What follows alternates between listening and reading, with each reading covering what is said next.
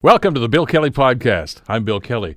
19,000 hours of HSR services about to disappear as City Council chips away at the 2020 operating budget. What kind of impact is that going to have? Ontario is not renewing the government funding for the 42 rape crisis centers in the province. What kind of impact is that going to have for wait times for survivors?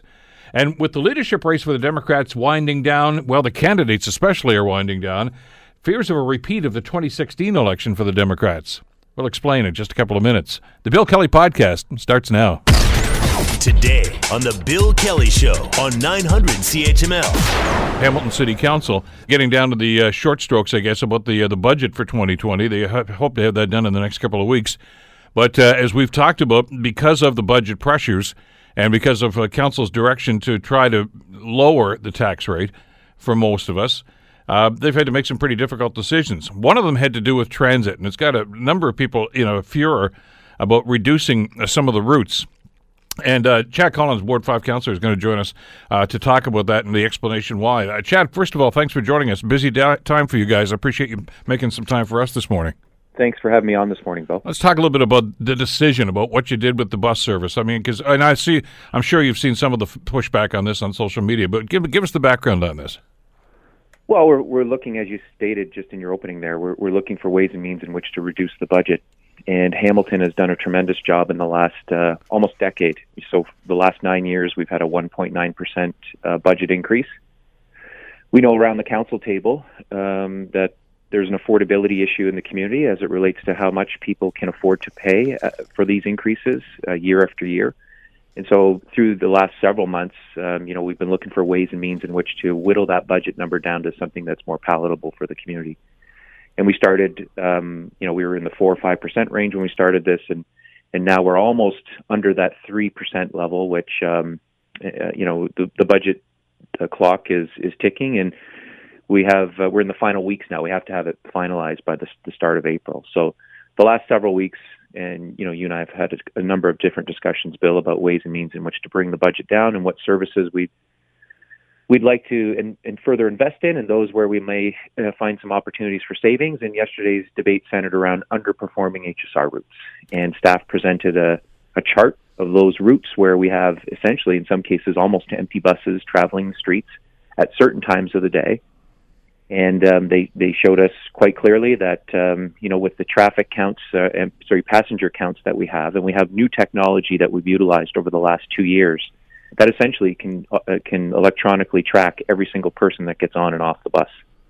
So previously, in prior years, it's always been kind of a guess because we were using fares and tickets and those types of things to try to determine how many people are getting on and off the bus, and now we have an exact count. So this technology has proved quite useful, and it's been used right now to determine where and at what times of the day we have uh, some routes that would be considered, and this is the term that was on our sheet, underperforming. And so that's essentially what we looked at yesterday. There were routes all over the city that were examined, and in some cases, you know, at the end of the day, we had two or three people that were using the bus uh, in in its final two, uh, one or two hours. Uh, in other cases, um, you know, we had uh, overlap of bus routes.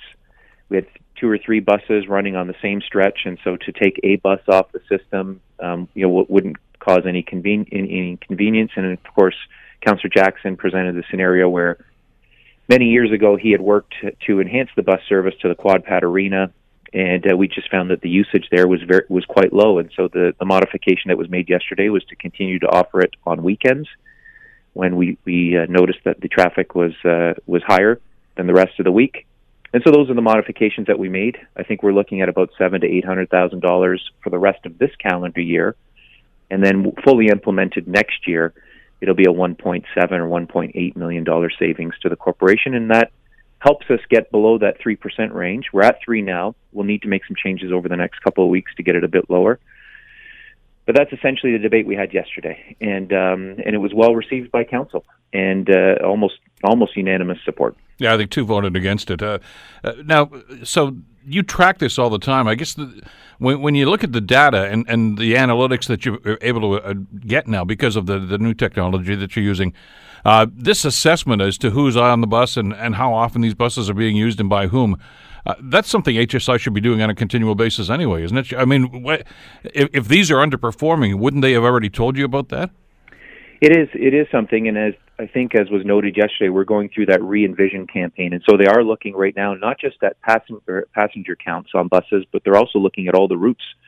They're also looking at bus stops and where they're located, and you know, many of our routes are historical routes that would have been first introduced many, many decades ago. And of course, we all know that the city has grown um, in different ways over the last uh, several decades. We know that employment patterns have changed in terms of, you know, the lower in city industrial area at one point in time would have employed tens of thousands of more people than it does today.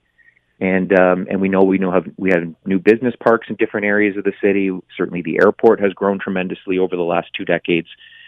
So the re-envision campaign, uh, to answer your question, Bill, is is essentially looking at everything to do with HSR and looking at uh, are there ways and means in which we should tweak the service and or make investments in, in other areas.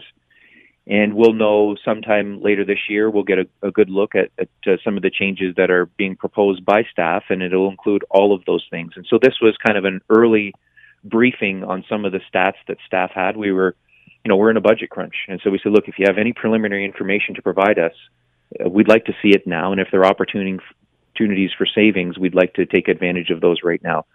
It's on top of, don't forget, and you and I have talked about this uh, for, uh, several times this budget session. We've made historic investments in transit. So this, you know, may be perceived as some people as we're reducing service, but we are investing this year in over a 10 year period, as you know, with our transit plan, a record amount of additional HSR service. And so this year alone, half a percent of that three that I just referenced that we're passing on to ratepayers is directly attributed to enhancements to the HSR. That includes, you know, millions and millions of dollars in capital purchases as it relates to new buses. It also includes the hiring of additional bus drivers. So it is one of the, I think, um, only areas of the organization, transit and housing, um, where we're starting to invest more at a time when we're trying to certainly understand that there's um, there, there's a need for some fiscal restraint in other areas, and so it's a balancing act. So and transit transit's been a beneficiary of that balancing act. Okay, but what are the the consumers? In other words, the passengers. excuse me, going to notice. I mean, uh, for somebody who's going to be on one of these routes that's being impacted right now, uh, yep. are there going to be no buses? Are there going to be fewer buses? I mean, uh, I, I, can still remember the old days going back and forth when my college days. I mean, God help anybody who wanted to get a bus on a Sunday on a lot of these routes because they only came like once every forty five minutes or something. Is mm-hmm. that what we're looking at now? Yeah, that was a great question, Bill, because it was asked yesterday. You know, are, are are we eliminating any routes? And the answer is no. And so essentially, it's um, changing the patterns as it relates to um, you know possibly cutting the last bus of the run uh, on, uh, on, a, on a particular day of the week. It could be a weekend. It could be during the week, a weekday, where we're finding we just don't have the passenger loads to justify the expenditure. And so it, it, or it may mean in some circumstances, uh, people are waiting an extra two minutes to get on a certain route because a, a bus has been taken off of the route. So those are the kinds of changes. It's essentially tweaking the system rather than overhaul, overhauling the system or making uh, large substantive changes that the, the, consumer or the customer is going to is going to feel. Now, one of the debates that council has always had when it comes to, to public transit, especially Chad, uh, is mm-hmm. uh, how do you how do you grow ridership? And and uh, I know some people have already weighed in on this and say, look, when you start doing this, you're not going to reduce you, are going to reduce ridership. You're not going to enhance it, and it seems counterproductive to your long term goal of trying to get more people on public transit. Yeah, and I, I would point in response to two things. One, we still have some of the lowest fares in the province of Ontario, um, especially for seniors. Our seniors bus pass, you know, our staff every year show us what other communities are doing. And for seniors, including our Golden Age Pass, which is a free pass for people over 80, um, we have some of the, the most generous fare systems in, in all of Ontario. It's been one of the fears that we've had in terms of this whole conversation about uh, a greater Toronto Hamilton transit system if we get sucked into that system, we could probably see our fares going much higher than they are because right now they're they're a lot lower than others. And so, keeping those fares low um, attract uh, and, and ensure that we're not turning people off of a conventional transit system, and we're actually encouraging them to use the transit system. And the other one is the 10-year transit strategy. We are putting tens of thousands of, of additional hours on the street, and um, and we're increasing the service times on almost every single route as well as introducing new routes in new areas of the city. And that we're halfway through that plan. And so I think the proof is in the pudding that, uh, you know, for the last five years, council has consistently supported that plan. And to be fair, you know these it's following federal investments that have been made. So the the federal government has provided resources to municipalities. We're taking advantage of that. And one of the requirements is that you, you don't just get these resources for free. You have to have some skin in the game. And they're requiring municipalities who take advantage of those federal grants to actually kick in from a capital perspective and an operating perspective. And Hamilton's done that. And I would point back to that half a percent on this year's tax bill that can be directly attributed to transit investment. And so, for those people who are who are critical of these moves, I I, I think, and, and I have to give credit to Councillor Ferguson, who's leading the charge on this. Um, you know, we're, we're we're making sound business decisions. We're we're looking at areas that are underperforming, and I think the proof is in the pudding. That when the budget process is over, we will have more transit, far more transit, on the street at the end of this month and through the course of this year than we did starting January 1st of this year. So, is this going to have any impact at all on staffing? Uh, no, I don't. I don't believe there is a there is an impact. In fact, we'll, we still plan to to hire new drivers this year as a result of the transit plan. So, no impact on staff. This is essentially, um, you know, taking a bus off of a route, um, off of several routes at certain times of the day. So there's, you know, there's no. I don't think there's any impact on the union, and uh, there won't be any impact on FTEs. Of course, we continue to make changes in the organization. There will be staffing implications in other areas of the organization. But to directly answer your question, Bill, with HSR, no. Uh, but where does that bus go? I mean, if you're going to take it off a route early, is is it going on to another route? Does that does that driver go home? What happens here? Well, I think that's that's exactly part. Of, it'll be, I believe, it'll be part of the the, trans, the new transit investments that we're making as part of the ten year strategy. So as we put those new hours on the road in different areas, it just means reallocating those resources, whether it be equipment, and in this case, a bus, or the driver to different routes. And and this this is in keeping, uh, uh, from what I hear, the comments from you and some of your fellow councillors. This is in keeping with the, the, the transit policy. In other words, you're not doing an about face as some people are suggesting. Correct. Yeah, and and I would say, Bill, that um, you know it's it's an early. I think we're getting an early glimpse in terms of what re-envision is looking at, and that is essentially looking at where do we make these strategic investments in the future where do we reallocate resources in some cases where we're underperforming? And you know, to, it just we we hear it all the time. And I, you know, I, you you served on council for a while. When people see these inefficiencies on the street, whether it's with transit or others, they call us and they let us know. And so, you know, Councillor Ferguson's the first one to say, you know, I've received a call from someone in Ancaster, and they're tired of seeing an empty bus through the through the the municipality at this you know at this time of the day or this day of the week. And so, it's really getting at those those issues where we have one or two people riding a bus for for you know the last two hours of the of the day and looking at better ways in which to reinvest those resources elsewhere or in this case capitalizing on those inefficiencies to pass along some savings to the ratepayer. Now, I'm, I'm looking at uh, the the numbers here you got from staff. You mentioned about a seven to eight hundred thousand dollars saving this year for the remainder of this year, anyway. Yeah. Uh, but they also projected into 2021. Uh, so, is that from that, do we assume that this is going to be the new normal now? That the, the, once the route has been designated as underperforming, it's going to stay that way. Yeah. So when when because we're into the year now, and these these routes have been established for, they have a scheduling system, a boarding system that um, that they use, and um, we need to make these changes by a certain date this spring in order to implement them for the summer months. So that's why we're only getting a half a year's worth of savings with these changes that we're making. Once they're fully implemented in the summer, of course, we'll then achieve a full year's worth of annualized savings next year. And so the, the I believe it was 700,000 or so uh, for this year because we're getting it the savings from June to December. Once you anal- analyze that, we'll probably get 1.4 to 1.5 million dollars worth of savings for 2021. So we we have some additional savings to look forward to um, as we start planning for the 21, 2021 budget process, which seems hard to believe that we're even talking about that right now in, in the month of March. All right, and when do these things take effect? It, will be June, Bill. I believe it's June or, okay. or, July for most of these uh, for most of these routes, and um, yeah, and, and and we of course we continue to work on the budget for the rest of the, this month, and hopefully by the first of April we'll have a, a tax rate that's in the two percent range, and and uh, again, we're we're we're looking at 2021. in that period of time, and uh, as you say, we're not, you know, we're getting down to the short strokes here. Uh, that gives you about two and a half, three weeks to get this thing done, uh, and you've still got a significant amount of money to, to cut out of this budget. You go, you at? But two eight, two point nine right now, and you want to get it down to closer to two. We're at uh, we're at three right now. Okay. So yesterday we started at three point one with the changes we made. Um, we it's taken us down to uh, to, to three, and uh, you know we're we're hoping to get into the twos, and we'll see how how far we can we can get into the twos. Last year was two point five. Uh, this year looks like we're going to be in the high twos. And for every percent, just as a reminder, Bill, every percent on the tax bill is worth about nine million dollars in, um, in in costs. And so, you know, yesterday's yesterday's savings with the HSR, you know, and it's, and it's a big change, only brought us 0.1 percent reduction on the tax bill. So between now and the end of the month, when you guys have to get this thing put to bed, uh, can we anticipate there'll be more, uh, I guess, further reductions now for, and maybe even further uh, service level reductions?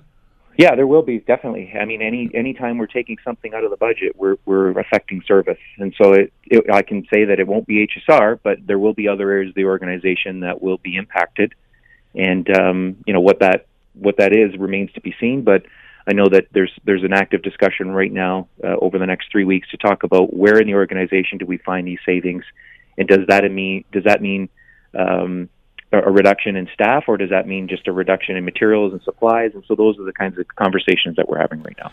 Uh, and we'll talk about those as they come up, I guess. Chad, as always, thanks for the time. Appreciate it today. Thanks, Bill. Ward 5 Councillor Chad Collins. You're listening to the Bill Kelly Show podcast on 900 CHML.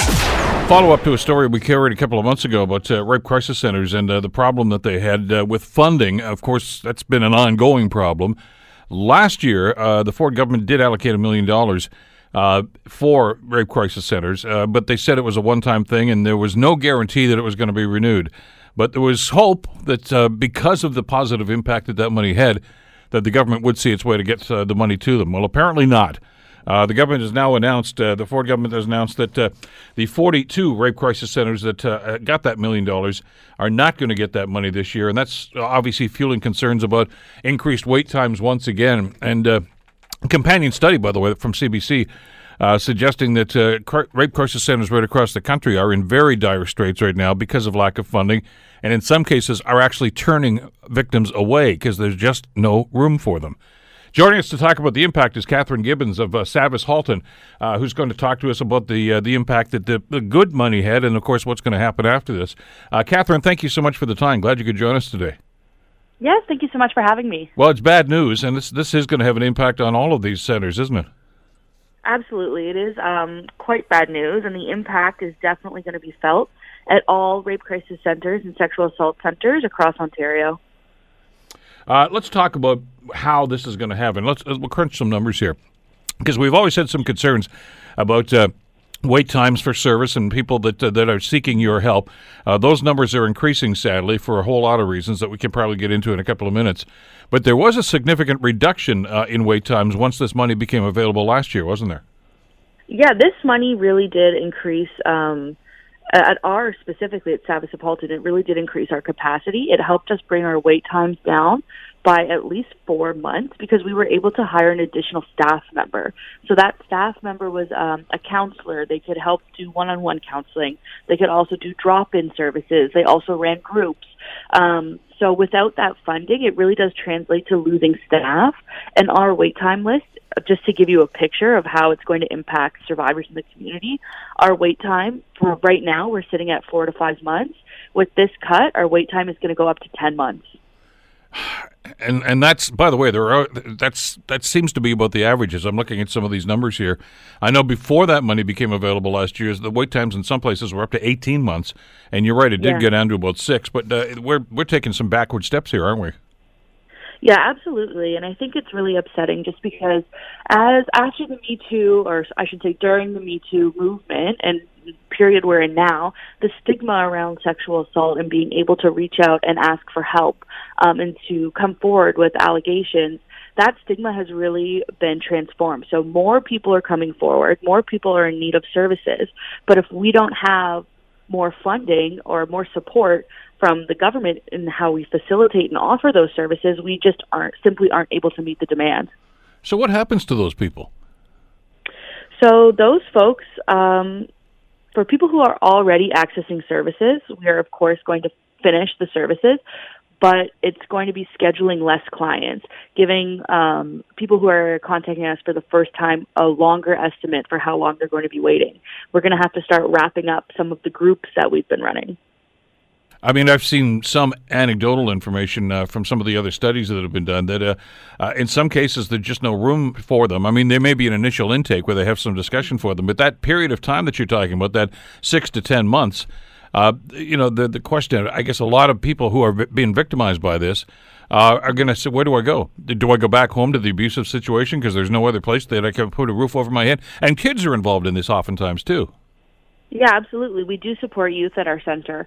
Um, so it, it is very frustrating and it's very upsetting because when someone calls in, they're being incredibly vulnerable, they're being incredibly brave, and they're really saying, "I do need support. Um, this happened to me. Uh, it was out of my control, and I need support to help navigate this." And it's so frustrating as a service provider um, to be able to say, "Well, we could help you, but right now we simply don't have the capacity to meet your needs, and you're going to have to wait." I mean, this is akin, and I hope you know people listening to this never have to access this service, but sadly, more and more people are having to because of what's going on. Uh, it's it's like going to a hospital, you know, and you've got an injury, and they say, "Sorry, we can't we can't serve you. Go away." Uh, and and I know that it breaks your heart, but how difficult must that be for the victim?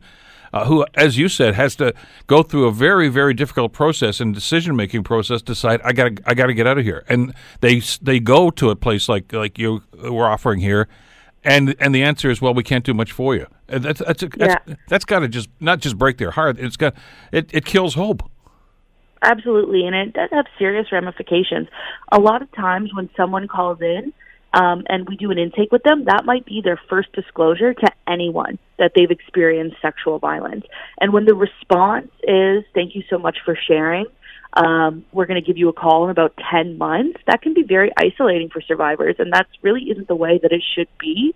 Um, it's it's quite it's quite frustrating and upsetting to to have to not turn survivors away, but tell them that they are going to have to wait for services because that time is so isolating. We do have a crisis line number that, of course, we give out to survivors, but that's very different from accessing our one-on-one counseling. Yeah, absolutely. Uh, and and again, it raises the question to the to the the victim: the, the, where do I go? What do I do? Uh, I mean, yeah. once you once you make that call and, and access that and make that decision, uh, you don't want to go back to the situation where you've been abused or sexually abused and anything like that. So you know, do you, do you, you know, start couch surfing? I mean, there's a, there's a number of problems at hand here, and part and it all ties in. I mean, we've talked about this in the past uh, with you and with Alma uh, at SAVIS. that housing is a problem here, uh, affordable housing, um, and and of course access to services such as this. Uh, and you've presented your case. I mean, you as an organization, not just SAVIS, but of the 42 uh, centers in Ontario. I thought it presented a, a, legitimate case, and I think a very transparent case about what this money has done and how good it is. That's why I, it was just kind of mind-boggling that the government would just simply say, "No, you're not getting the money this year." Mm-hmm. It's really upsetting because, like I said, in a time when more and more survivors are coming forward, we're starting as a society to have conversations about sexual violence and the journeys of healing that people have to go on for the government to eliminate that funding really feels like they're turning their back on survivors of sexual violence. So where do you go from here? I mean, there's there's there's no recourse here. You can't go back to the government and ask them to reconsider. Uh, you've you've just got to learn to deal with this, I guess. Yeah, for us, this means that we're really going to try um, and fundraise ourselves to be able to fill in some of the funds that we've lost we really don't like want to experience this cut. This cut for us is going to be detrimental and it's going to have a massive impact on our community and on survivors. So from here, we're going to start um, fundraising initiatives. We're going to start seeking other funders um, and hoping that we'll be able to at, at least fill some of that gap.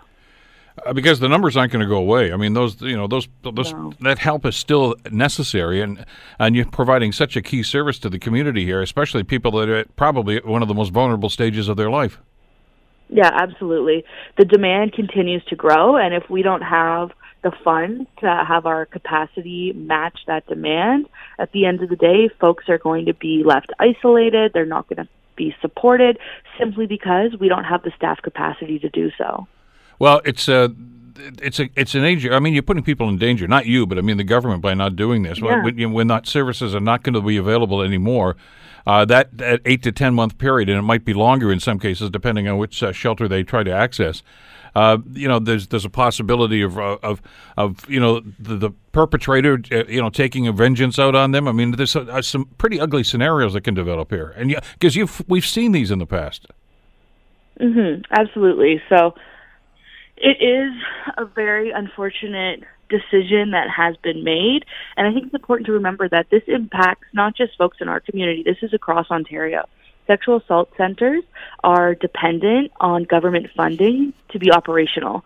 Um, some sexual assault centers across Ontario only have two paid staff, right? Because the funding is divided based on size of community and demand. Um, so for folks who are in rural or northern Ontario, this might mean that they're losing half their staff capacity. What are the ramifications now for somebody who's been victimized by this and and and when they, they hear this story today and, and they're thinking, I've got to get some help, but the help may or may not be there. Uh, I, am concerned, I guess, that what could happen here, Catherine, is a lot of people that probably should be accessing the service are not even going to bother to try because they realize that it's it's it's going to take so long to try to get in. Yeah, and it, it doesn't send a good message um, on a government level that we hear that there's a demand. We see we've seen the demand. We've seen Me Too. We've seen Times Up. Uh, sexual assault centers have been very vocal about the work that they've been doing with this funding. Vocal about the number of folks we've supported. Um, so for them to cut this funding, it is so isolating and it is going to have serious ramifications for survivors of sexual violence. So, with that in mind, then is is uh, and again, your association is is a, a strong voice in this. Uh, do you try to petition the government, notwithstanding the fact that they've already made the decision? I mean, the reality here is that they have uh, they have recanted some of the other policy decisions they made because of the pushback they got from community. Mm-hmm. I mean, we are always hopeful that they might reverse this decision. Uh, the way it was announced, it did seem very final. Um, but that is always an option. If enough noise is made, if enough people are writing letters, if enough media interviews are given, um, if enough pressure is put on, there's always the possibility that they could, in fact, reverse this decision. Uh, I mean, the government's doing their own spin on this anyway, suggesting that well, they've mm-hmm. already funded this stuff. But I mean, that's that's that's old numbers that, that they're throwing back at us. You know, they say the government's delivered yeah. and is guaranteed to maintain funding to the Ministry of the Attorney General's Victim Services programs, which include sexual assault centers, uh, at sixty point two million dollars as part of our commitment. Mm-hmm. That's the government talking here. Uh, but the reality here is that that's not enough money, and they know it's not enough money because they, they had to top it up last year with this extra million dollars. So now they're simply saying mm-hmm. we're going to give you the money that we you, you got usually get, realizing what it's going to have the impact here. It's going to have what it's going to extend services. You're going to lose staff, which means people are going to have well the caseloads are going to increase obviously for the staff that are mm-hmm. left. Uh, and th- this is there's a spiraling downward effect here that's going to happen here. But that, this is the government's response to it, and the way that they try to spin numbers here. I mean, you know, they, they talk about sixty point two million dollars is is what they are putting forward on that, and that's a big number, which is going to impress some people, I guess. But the reality is, your answer is that's not enough to get the job done. Yeah, and that's not actually uh, an accurate reflection of what sexual assault centers get for funding. So that $62 million that they're talking about is for their victim services um, uh, portfolio, so to speak. But sexual assault centers are separate from victim services, um, and we do get separate funding. And so, in reality, the it's not sixty-two million dollars; it would be around fourteen million dollars, but that would be divided amongst forty-two centers across Ontario uh, for that core funding. So, sexual assault centers have historically been very underfunded, um, and up leading up to the Me Too movement, they they were quite strained. Um, they were in a really bad place, and I think that was initially initially with the Wynne government, their response was to okay, it's come to the point where the demand is significantly um, more than the capacity of these centers. We need to do something. We need to reevaluate the funding structure for sexual assault centers. Um, and unfortunately, with the cut to this one-time uh, additional funding, it seems that the Ford government is not interested in reevaluating how they fund us and how they support survivors. And I'm, I'm glad you brought that up because I want our listeners to be clear on that. I, the, the portion I just read here was from the government's own press release about this uh, that says the Ministry of the Attorney General Victim Service Programs, including sexual assault centers. Well, it's not including sexual assault centers. As you've just articulated, that's two separate funding sources and two different kinds of programs. But you notice that they've tried to lump everything together in the one press Yeah. release here to make it sound as if they're trying to cover all the bases, but they're not. Yeah, exactly. Well, uh, here's hoping. I mean, we want to talk about this, and we want to make sure that the government understands the ramifications of this. And we've uh, we've tried put some calls up to some of the other centers as well. Uh, what's your message, though, Catherine, to people that are listening to this right now that, that are living in abusive situations or have been sexually assaulted and, and, and are looking for help right now? Do, do- what what do you tell them today uh, in the light of this announcement? In light of this announcement, I would say stay strong.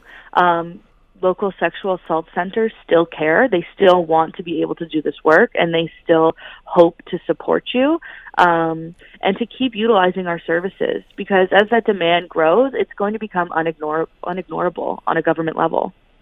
Well, I got to feel that they're going to hear about this as well. I mean, as as people find out that they can't access services, uh, and and obviously the the wait times are going to be a factor in this as well. There's there's got to be some pushback, and I'm I'm sure that we're going to hear stories from people that are simply saying we're not getting the help we need when we need it, and uh, that can put people in a rather precarious position. So I, I think what we need to do here, Catherine, is we'll stay in touch and uh, and certainly uh, talk to some of the MPPs in this area who I I'll, I know are going to justify the government's decision. That's what they paid to do, I suppose. But uh, we have to put we have to put a human face on this, not just statistics. But even on that level, uh, the statistics indicate that there's a need for this. I mean, that there's really no justification for this and no rationalization for this that the government could really come up with. Yeah, exactly. Uh, Catherine, thank you so much for the time today, and uh, thank you for the great work that uh, that you and the staff doing at SAVIS of Halton right now. And I know that you're doing some reevaluation right now uh, with you, as I'm sure the other centers are right across the province of Ontario. And uh, hopefully, hopefully, we can uh, see some sort of a reversal on this and uh, make sure that the people that need help will get that help.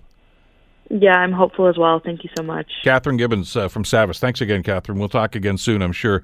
Uh, and we've talked uh, in the past with uh, Nancy Smith, of course, uh, from Interval House here in Hamilton, and a number of other locations that are doing this service uh, right across the province of Ontario. And, and again, I go back to the CBC survey that was done about this, and it's it's troubling when you see the numbers. And there are actually people that are being turned away right now. I know that they don't want to do that. Uh, you knock on the door, you call SAVIS, and they don't want to say we can't help you. Uh, there will do be, an, as we said, a, an initial intake, but then they simply say, well, you know, we'll get one of our staff to call you back in eight or ten months when we finally clear some of the the other files that we're working on right now, and that's not satisfactory. And and in some instances, and I, I know in, in, as I read that study, in other parts of the country, in Manitoba, I believe was one of the ones that was the hardest hit by this. Uh, they are actually turning people away. Said we we just can't do anything for you. I'm sorry, and and just imagine the, the the message that gives to somebody who's been sexually assaulted and is looking for support and looking for some help and maybe making a, a very important life decision about where they're going to go and, and sometimes just packing up with their kids and getting the heck out of that dangerous situation and then being told that, well, no, you can't. You have to go back. Pretty scary stuff, isn't it? Uh, anyway, we'll continue to track this, and, uh, I'm sure we'll talk about uh, this in greater detail as we start to see the ramifications and exactly what has gone on. You're listening to the Bill Kelly Show podcast on 900 CHML. I want to focus on what's happened in the last couple of days uh, when it comes to the Democratic primaries and what's happening in Washington, D.C., of course. We all know the history since uh, Joe Biden won big in South Carolina on Saturday. Uh, and he parlayed that into a huge, huge victory on uh, Super Tuesday with uh, winning 11, I guess, of the uh, the primaries that were going on. But is this creating another rift in the Democratic Party? Uh, some are suggesting that this is going to be 2016 all over again. The the Hillary Bernie Sanders rift that was created there was probably a major factor in uh, well a lot of Democrats not showing up to vote on election day. Joining us to talk about this is Reggie Cecchini. Reggie, of course, is a Washington producer and correspondent with Global News. Uh, Reggie, thanks for the time. Glad you could join us today. Good morning, Bill. What are you hearing about uh, this down here? And I, I, know they're all saying the right things in front of the cameras here, Reggie. That oh no, we're going to unify behind the, the, the Democratic nominee, whoever it's going to be. But we've seen this act before, and and and it, I think the, the comparison to 2016 here is pretty apt.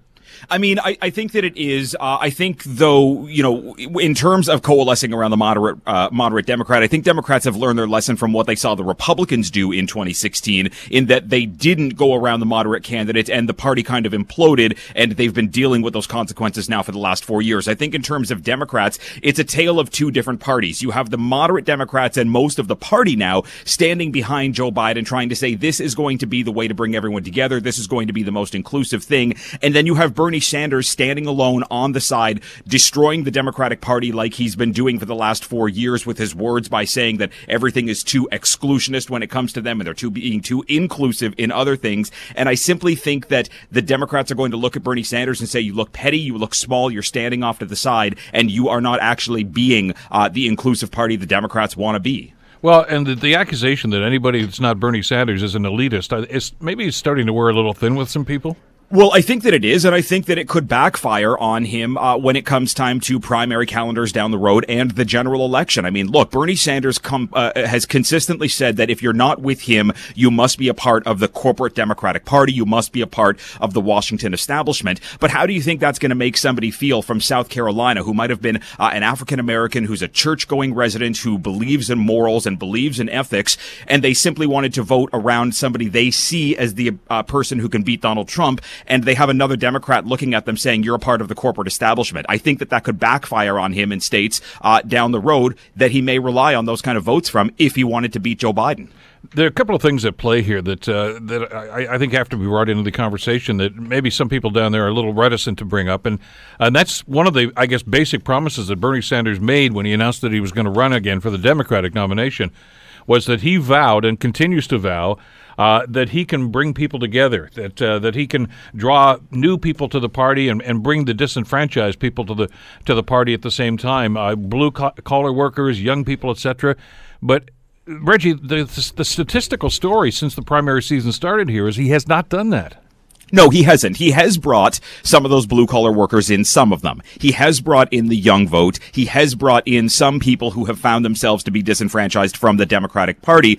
But at the end of the day, that is not a big enough group to give him any kind of uh, solid momentum. And we saw that uh, play out on Super Tuesday. When it comes to ha- uh, casting a ballot, the younger population oftentimes is not motivated enough to actually go out and vote, whereas the older population, including the baby boomers, will go out and vote. And and they do have a fear of what Bernie Sanders' policies are because they do fear that their savings could be put at risk. And I think that they are simply trying to say, you know, maybe America needs to change, but we need to implement those changes slowly. And by blowing everything up with Bernie Sanders, uh, you know, the older population simply isn't going to go for it. And the young people say it's a great idea, but it's hard to get them to actually go out and vote. But we're already seeing the pushback on this, aren't we, Reggie? And I was I, obviously on social media, uh, a number of Sanders supporters are looking at what happened here and figuring they're getting dumped by the the, uh, the liberal Democratic establishment here. Uh, hashtag rigged primary. I mean, which rings an awful lot like the Donald Trump uh, strategy from four years ago. Absolutely, it does. And I mean, I was having this conversation uh, with somebody in the office earlier today that if you strip away the names of Bernie Sanders and Donald Trump, oftentimes you'll hear the, the vocabulary and the language and the tone used, and they both appear to be the same because they're both trying to say that they're the outsiders, you know, not having anything to do with the establishment. But at the end of the day, in a two party system, the establishment is what has worked for the last, you know, good number of centuries. And that is what is going to continue to work until you slowly are able to erode away. So I don't don't know if uh, Bernie Sanders uh, supporters using things like rigged primary or hashtag rigged DNC are really going to do anything to, uh, m- you know, bring his party into more unity uh, with the Democrats. But I do think that it's worth pointing out we are potentially going to see 2016 replay itself because at the end of the day, like we said, the young people are the ones standing behind Joe, uh, behind Bernie Sanders. If the young people aren't on board with uh, Joe Biden and what his policies are and what his future America looks like, they simply may stay home and not vote like they did in 2016. Uh, your observation is bang on. I mean, when you do look at the rhetoric, between Trump, uh, well, it's still ongoing, I guess, with Trump and what we're hearing from Bernie. I mean, Sanders has not said, I'm going to drain the swamp, but that's what he's insinuating. It's the same message, really.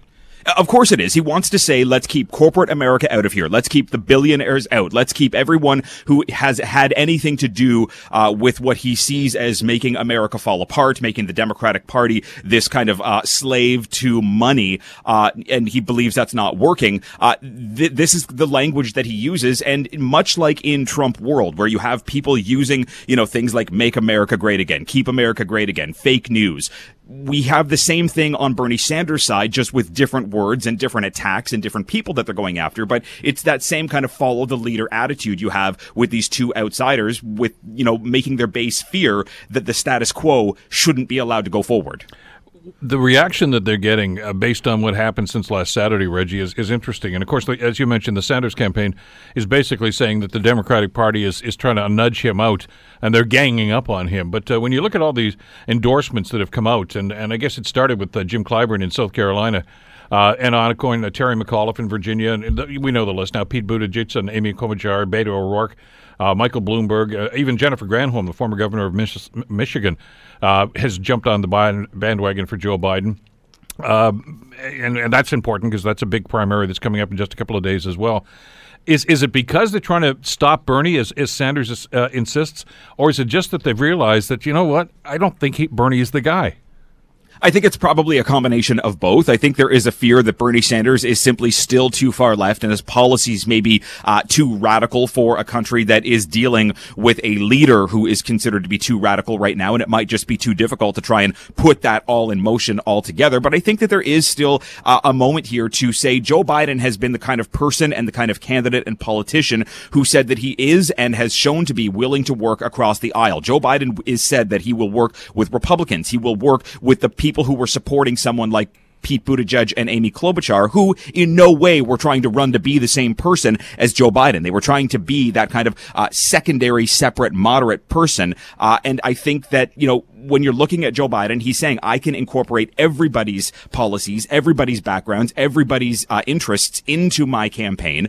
And you simply have somebody like Bernie Sanders who says, I stand alone. I don't want anything to do with any kind of inclusivity. All we want are to stand up and turn down the big corporate part of America that they see is destroying politics.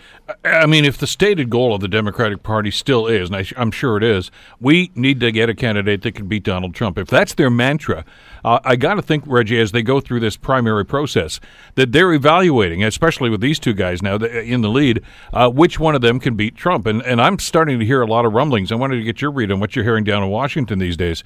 Uh, are, are Democrats also looking at this and saying, "I don't think Bernie's the guy"? Uh, you know, those it's maybe just a little bit too radical, and and, and it's not just Sanders himself as the candidate, as you've been reporting, uh, what they call the down ticket de- Democrats that are running for other offices, whether it's in the Senate or the Congress or, or even state realms.